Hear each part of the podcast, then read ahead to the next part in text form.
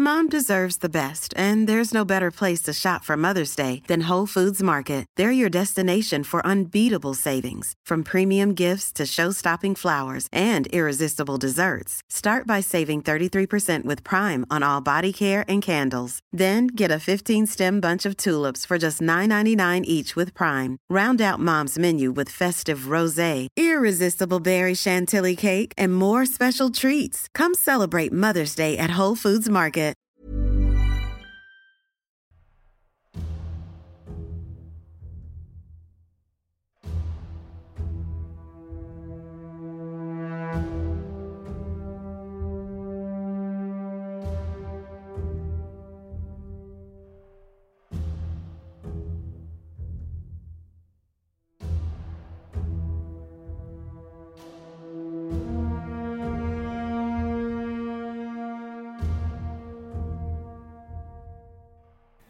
Welcome to a history of Europe. Key battles. The Battle of Fornovo, Part 3 of 5.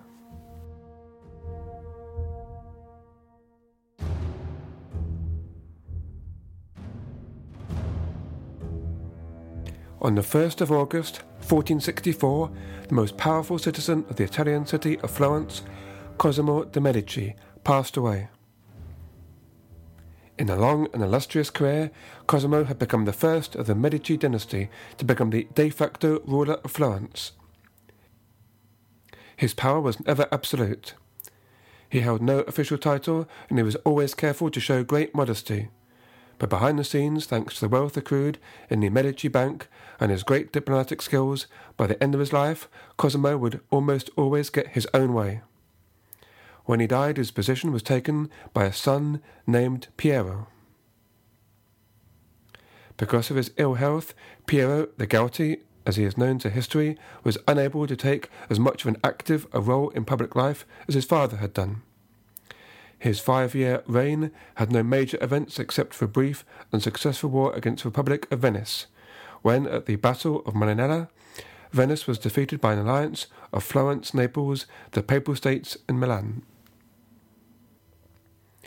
When Piero passed away in December 1469, a delegation of leading citizens made their way to the Medici family home, the Palazzo Medici, to offer their condolences to his eldest son, Lorenzo. Lorenzo later wrote of the event, quote, Although I was very young, being just twenty years of age, they encouraged me to take upon myself the care of the city and state, as my father and grandfather had done. This proposal was naturally against my youthful instincts. Feeling that the burden and danger might be too much for me, I consented to it unwillingly. Such a show of modesty was typical of the Medici, who kept the pretence of being ordinary citizens of Florence, disavowing lofty titles or signs of ostentation. With good reason, the Florentines were intensely proud of their republican traditions, which distinguished them in their eyes from the other states in Italy. In reality, de facto leadership of the city passed on to the young Lorenzo, who was already well prepared. From the age of 15, Lorenzo was being sent on diplomatic missions to Naples, Milan, Venice, and elsewhere, in the place of his incapacitated father. In his youth, he had received the finest humanist education available, and for leisure, he especially enjoyed hunting on horseback and with falcons. He was, by all accounts, charismatic and good natured, often singing and telling jokes with his friends. By the age of twenty, Lorenzo was strong, intelligent, and energetic, and natural leader. Lorenzo needed all his charisma and diplomatic skills to face the many challenges during his reign. Two years after his father's death in 1471, Pope Paul II died and was succeeded by Francesco della Rovere, who became Pope Sixtus IV. Born on the Ligurian coastline near Genoa, north of Tuscany, Sixtus was an intelligent, energetic, and ambitious man. When ascending to the papal throne at the age of 57, he was determined to regain control of the central Italian papal states, many of which were now independent in all but name, and to establish his family as one of the ruling dynasties of Italy. To achieve this, Sixtus had no scruples about indulging in blatant nepotism, using the papal resources to benefit his extended family. At first, Lorenzo and Pope Sixtus were allies.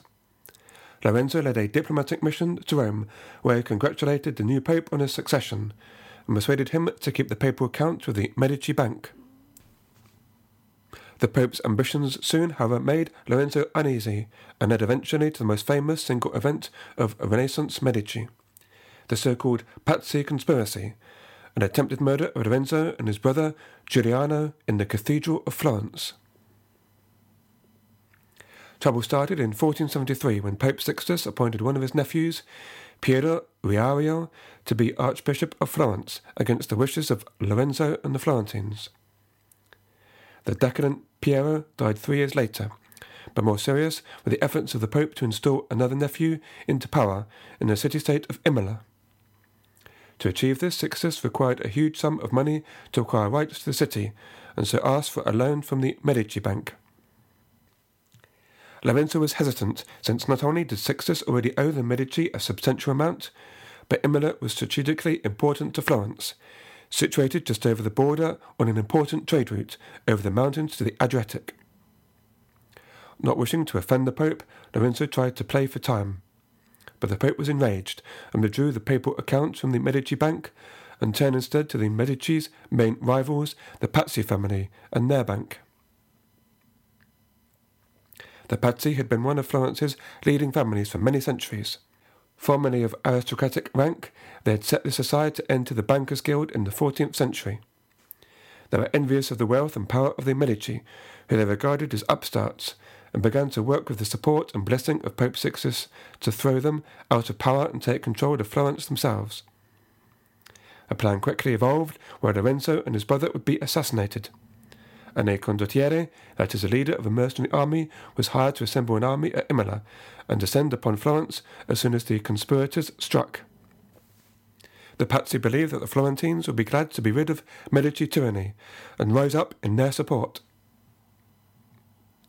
The assassination attempt took place on Sunday, the 26th of April, 1478, at High Mass inside Florence Cathedral, known in Italian as Cattedrale di Santa Maria del Fiore, or the Cathedral of St. Mary of the Flower.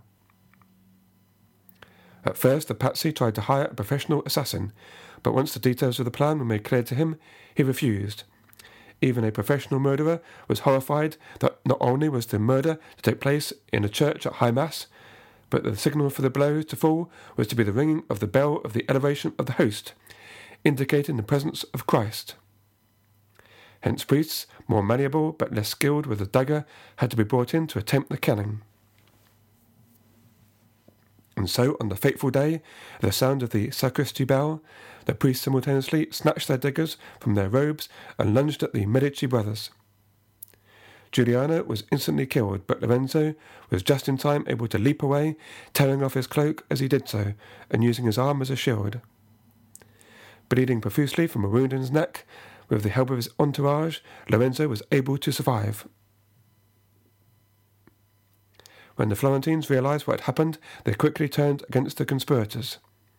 Groups ran through the streets seeking out members of the Pazzi family and their supporters. Despite the pleas of Lorenzo for order to be maintained, the angry mob lynched the leaders of the conspiracy, including the two priests who had attempted the murder of Lorenzo, the head of the Pazzi family, and also the Archbishop of Pisa, who had been deeply involved in the plot from the beginning. News of the failed Pazzi conspiracy quickly spread to Rome, where Pope Sixtus IV was apoplectic with rage, especially when he learned that one of his archbishops had been publicly hanged, and to make matters even worse, when still clad in his ecclesiastical robes. Sixtus excommunicated Lorenzo and put an interdict on the celebration of Mass in any church in the Florentine Republic, Next, he persuaded King Ferdinand I of Naples, also known as Ferrante, to join in a declaration of war against the Medici. As technically a papal vassal, whose position was weakened by being an illegitimate son of the preceding King of Naples, Ferrante felt he had no choice but to play the Pope's game to be able to stay on his throne, even though he had no personal disagreement with Lorenzo. Sixtus IV also hired the services of one of the most feared condottieri of Italy, named Federico de Montefeltro. Federico was the Duke of Urbino, a small sovereign state in north central Italy. The Florentines were unprepared for war. They hastily put together an army but were unable to gain much support from their Milanese or Venetian allies. They hired another condottiere, the Duke of Ferrara, but the combined forces did not match that of the enemy. In 1479, the combined papal Neapolitan army marched into Florentine lands and made rapid gains. At the town of Colle, 30 miles south of Florence, they met unexpected resistance and so were delayed by two months. By the time the town was taken, it was November, and so the invading army retired for the winter in Siena. By the end of 1479, things were looking desperate for the Florentines, and the Medici in particular. Civil order was breaking out all over Tuscany as armed brigands took advantage of the situation to terrorize the countryside. It was at this moment of terrible danger that Lorenzo decided to take a desperate gamble and to embark on one of the most remarkable and courageous acts of diplomacy on record. He slipped out of the city and headed to Naples, the capital of the same kingdom that was ravaging his territory. Ferrante was notoriously unpredictable in temperament, so Lorenzo risked assassination or imprisonment in the dungeons of Naples. Instead, Ferrante welcomed Lorenzo to his capital, but made no immediate decision. He prevaricated over the winter of 1479 to 80, until the next year when events changed once more the political situation of Italy. On the 28th of June, 1480, a large Ottoman fleet arrived near the Neapolitan port of Otranto, on the heel of Italy. After a 15 day siege, the walls were breached and the Turkish army was let loose on the city, which was brutally sacked and set on fire. A total of 12,000 Christians were killed and 5,000 enslaved, horrifying the whole of Christendom, whose leaders now feared where the Turks would attack next. Pope Sixtus IV, under these changed circumstances, decided he was willing to forget his differences with Lorenzo, so that the Italian powers could get together against their common Muslim foe. As it happened, the Ottoman Sultan, Mehmet II, the same who had conquered Constantinople, died shortly after at the age of 49, and the immediate threat suddenly subsided.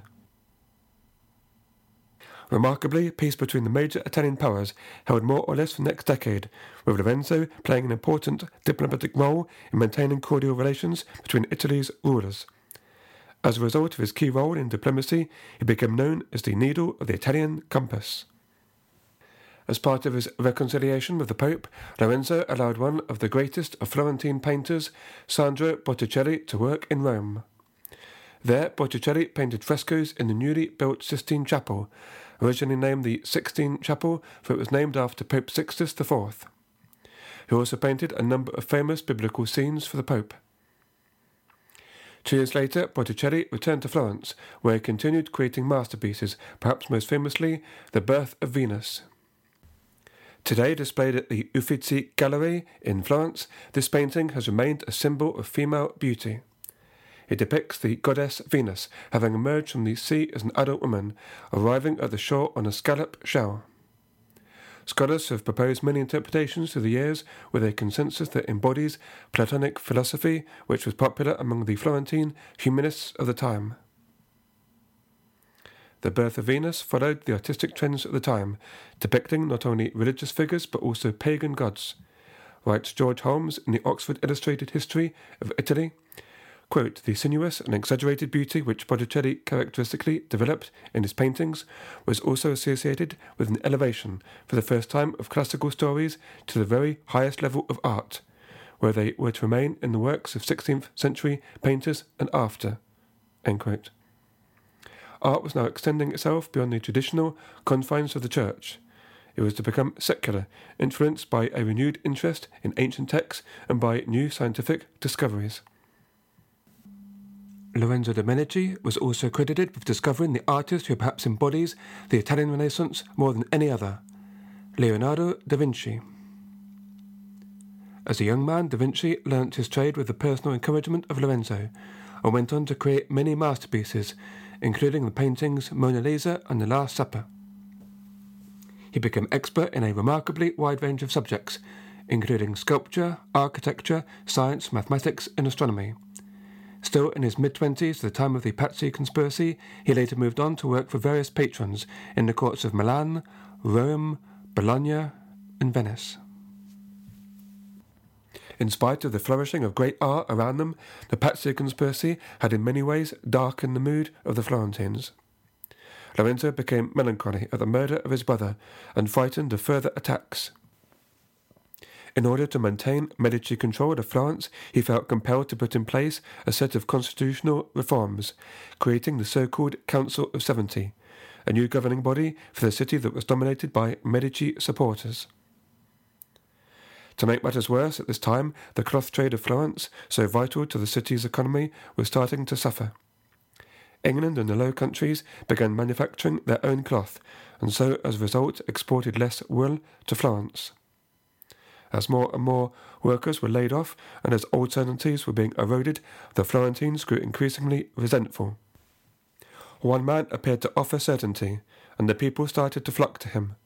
His name was Girolamo Savonarola. Born in Ferrara in 1452, Savonarola grew up as an introspective boy, pale and withdrawn, given to composing melancholy verses.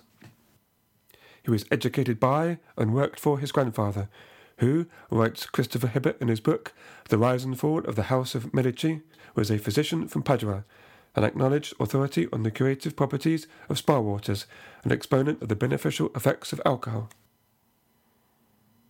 But Savonarola was not interested in following in his grandfather's footsteps. One day in 1475, he slipped away from home to join a Dominican monastery in Bologna.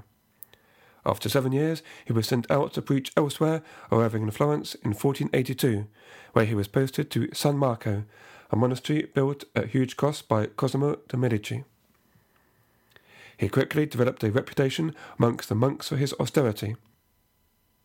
As well as abhorring alcohol and personal contact with women, he wore old and patched up clothes and slept on a straw mattress on a wooden board. He was shy with an awkward manner but beneath his heavy, black eyebrows his eyes shone bright with intensity.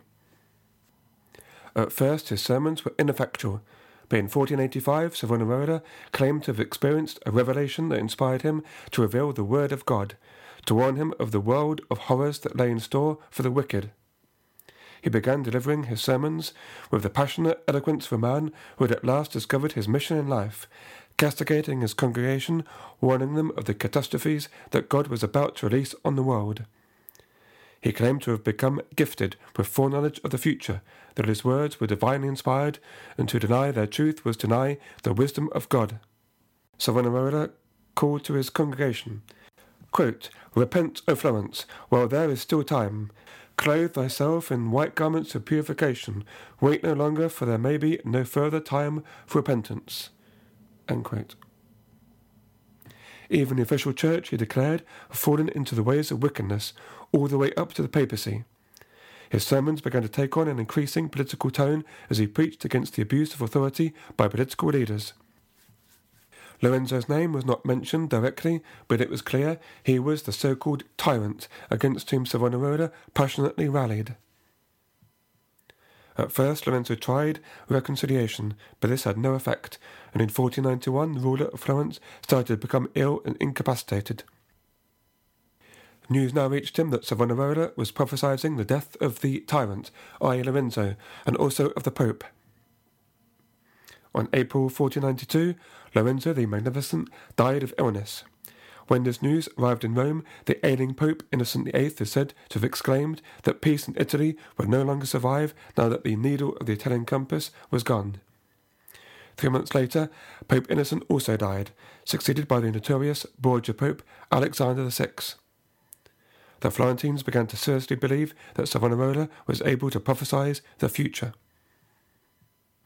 As the sermons of Savonarola gripped the Florentines, leadership of the city passed on to the son of Lorenzo, a 21 year old Piero, who unfortunately lacked his father's charisma and good judgment. It was unfortunate that at this moment in time Florence lacked strong leadership because events elsewhere were about to bring about the greatest challenge the city had ever faced in Renaissance times the invasion of Italy by King Charles VIII of France. The subject of the next episode.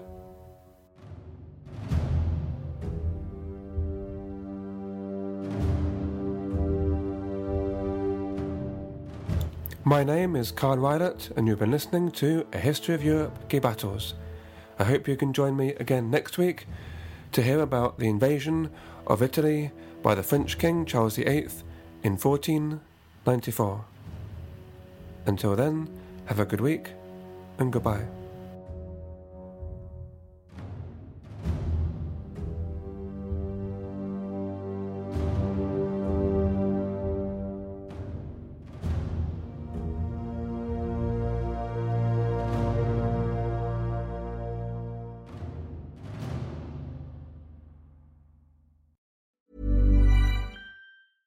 Mom deserves the best, and there's no better place to shop for Mother's Day than Whole Foods Market. They're your destination for unbeatable savings, from premium gifts to show-stopping flowers and irresistible desserts. Start by saving 33% with Prime on all body care and candles. Then get a 15-stem bunch of tulips for just $9.99 each with Prime. Round out Mom's menu with festive rosé, irresistible berry chantilly cake, and more special treats. Come celebrate Mother's Day at Whole Foods Market.